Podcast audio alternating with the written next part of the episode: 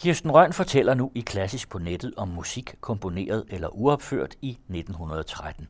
Musik er blandt andre Maurice Ravel, Richard Strauss, Arnold Schönberg, Rachmaninoff og Carl Nielsen. Og så den skandale om Brustes uropførelse af Stravinskis ballet Voroffret.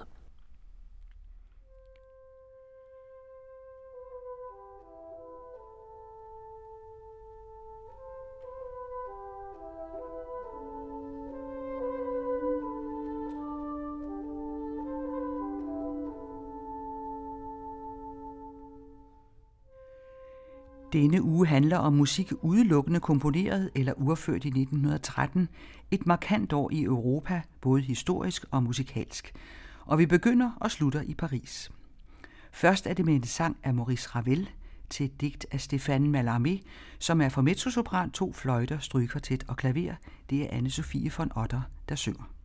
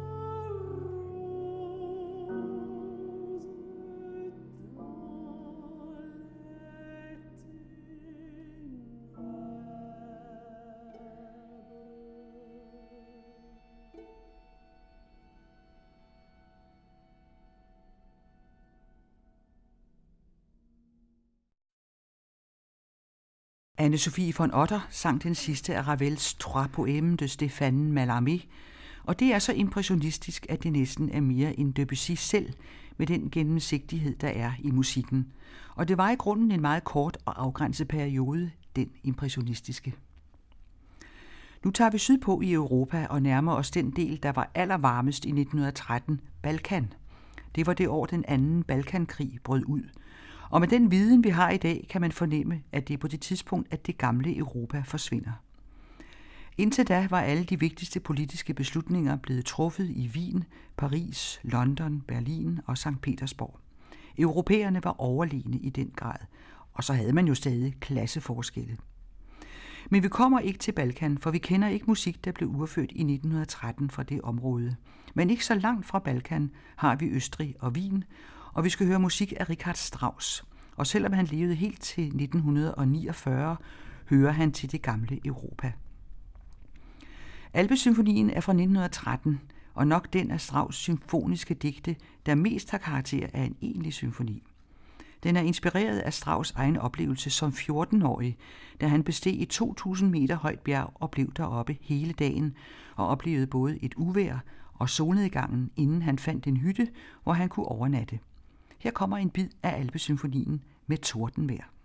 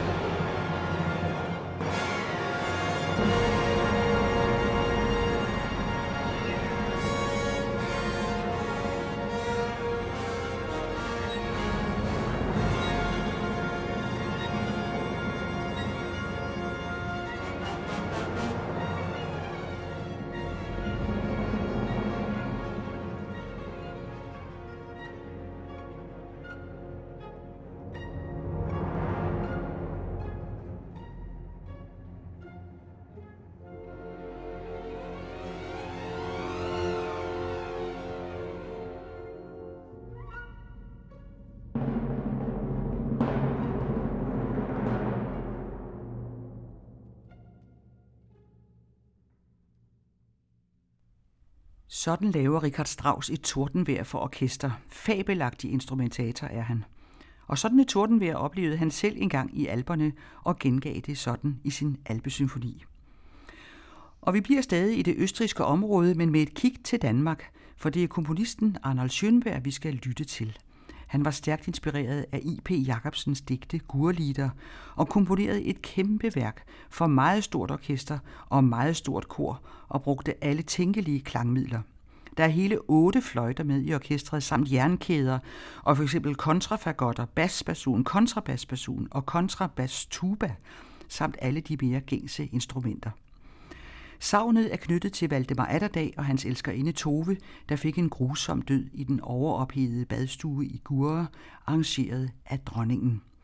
Der er også fem sangere og en fortæller, og vi får et lille indtryk af savnet her, hvor en bonde gysende fortæller om låget på likisten, der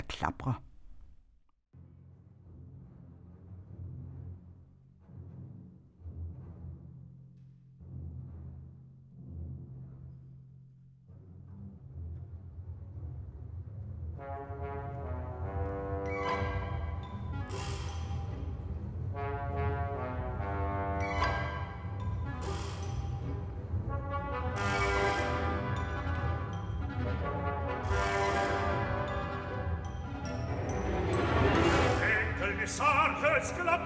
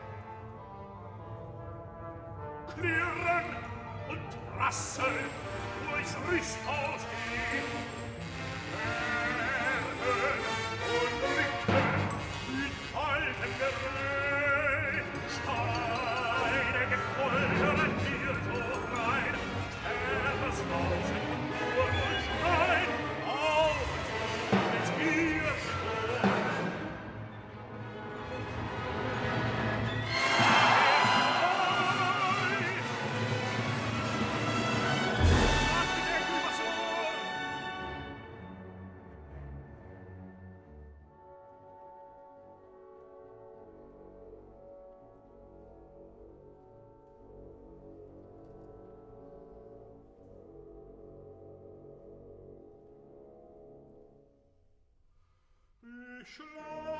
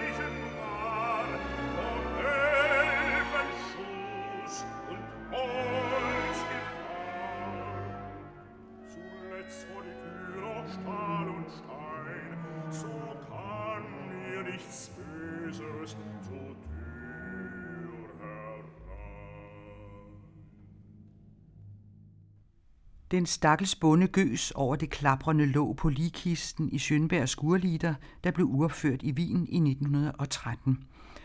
Gurlider, baseret på I.P. Jacobsens digte, der foregår på det lille slot Gurre i Nordsjælland, hvor der også skete uhyggelige ting. Det var på det slot, Valdemar Atterdag havde sin elskerinde Tove ifølge savnet. Det sidste stykke, der kommer i denne udsendelse om musik komponeret eller urført i 1913, er det allerberømteste af dem alle, nemlig Stravinskis ballet Le Sacre du Printemps, som var en af musikhistoriens største skandaler.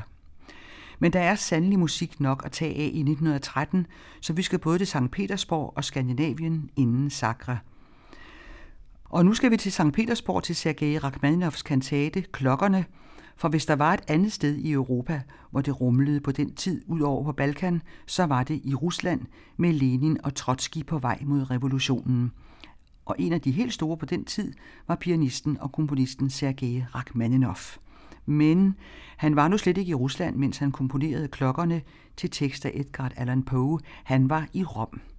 Og det var også meningen, at klokkerne skulle have været urført i Amsterdam af koncertgebauorkestret, men det blev alligevel St. Petersborg, der fik urførelsen. Klokkerne er i fire satser, som handler om hver sine klokker. Første sats om sølvklokker, symbolsk om dåbsklokker. Anden sats om guldklokker, der her betyder bryllup. Tredje sats om bronzeklokker, krig betyder det her. Og den sidste sats om jernklokker, dødsklokkerne. Vi skal høre den lyse første sats om sølvklokkerne, som er for tenor, kor og orkester.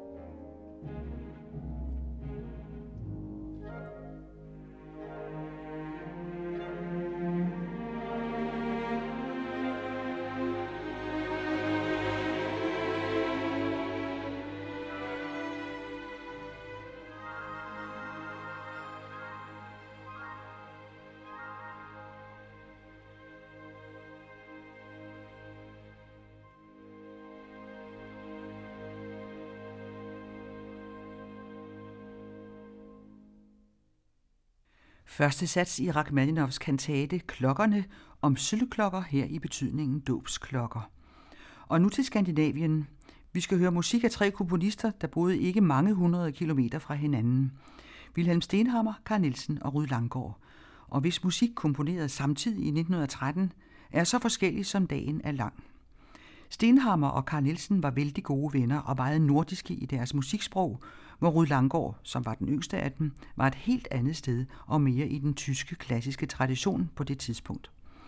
Vi skal først høre den lyse Wilhelm Stenhammers meget nordiske serenade, og derfra canzonettaen.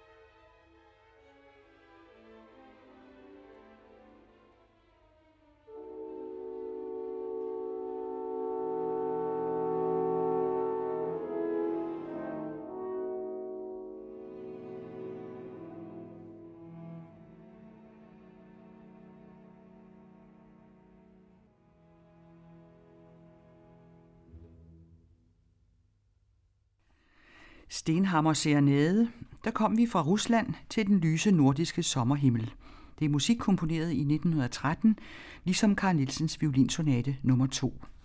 Men Carl Nielsen er nordisk på en anden måde end Stenhammer. Ganske enkelt mere dansk, hvis man kan komme med det over for folk, der ikke er danske.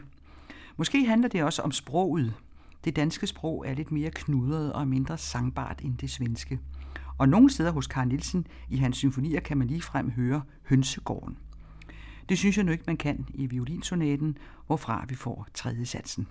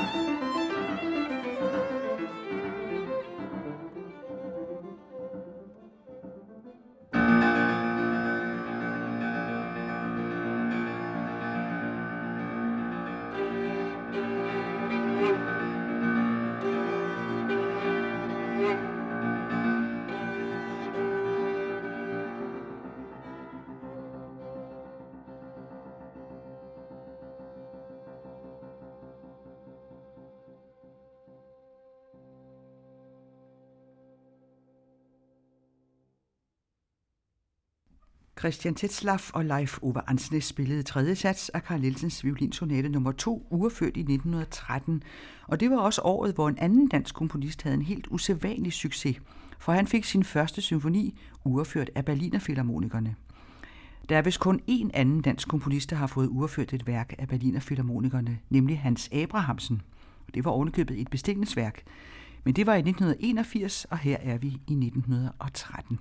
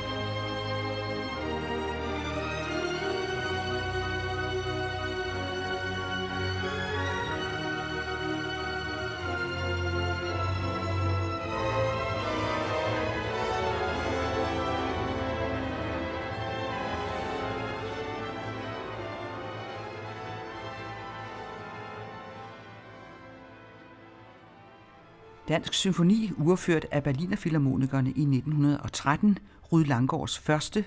Klippepastoraler er titlen, og der var han kun 19 år. Siden gik det ham ikke så godt. Han fik et ret problematisk liv og blev ikke rigtig værdsat efter fortjeneste. Det er faktisk først for alvor ved at komme nu. En anden markant dansker indsang i øvrigt sin første gramofonplade i 1913, og det var Laurits Melchior, en af alle tiders mest berømte Wagner-tenorer. Der findes et skønt billede af ham, hvor han står og råber ind i en kæmpe mikrofon. Men det var et sidespring, for på vej til Paris kommer vi lige forbi London, hvor Vaughan Williams var blevet færdig med sin anden symfoni. Og det er lidt pudsigt, at begyndelsen af den er blevet sammenlignet med Claude Monets berømte maleri af Thamesen og parlamentet, Houses of Parliament, det mørke parlament over for solen, der spejler sig i vandet.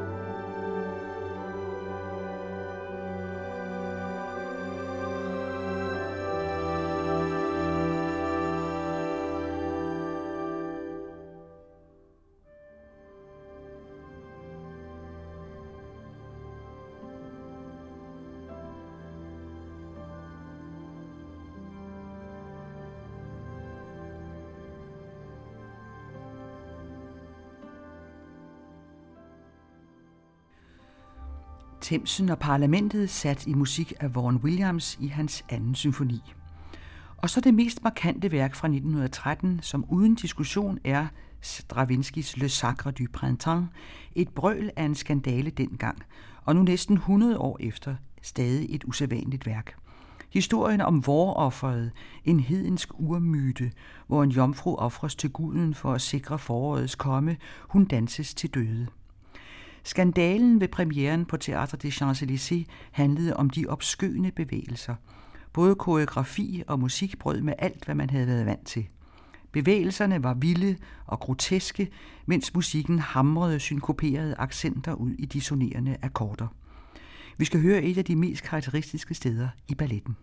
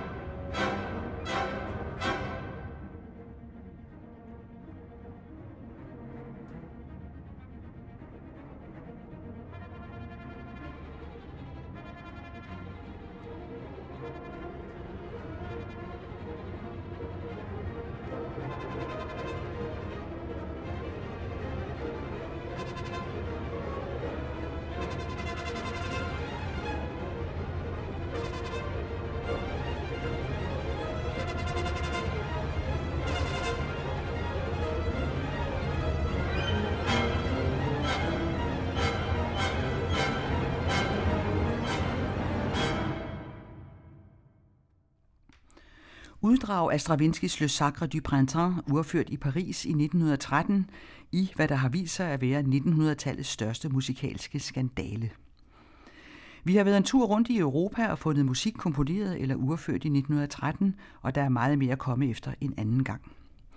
Ellers var det Anne-Sophie von Otter, der sang Ravel med et svensk ensemble i begyndelsen, efterfulgt af San Francisco Symfonikerne, ledet af Herbert Blomstedt, der spillede et særligt sted med tordenvejr i Richard Strauss' Alpesymfoni.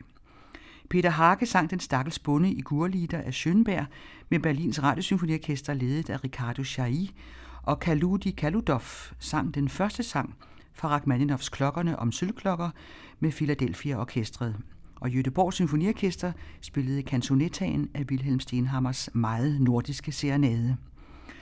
Karl Nielsens violinsonate nummer 2 spillede Christian Tetzlaff med pianisten Leif Ove Ansnes, og DR Symfoniorkestret spillede et uddrag af Rydlangårds første symfoni, der blev udført i Berlin i 1913. Og så var vi forbi London, hvor vi hørte indledningen af Vaughan Williams anden symfoni og sluttede af med Le Sacre du Printemps i en revolutionerende indspilning, hvor den franske komponist og dirigent Pierre Boulez dirigerer Cleveland Orkestret. Det er Kirsten Røn, der tilrettelægger klassisk på nettet.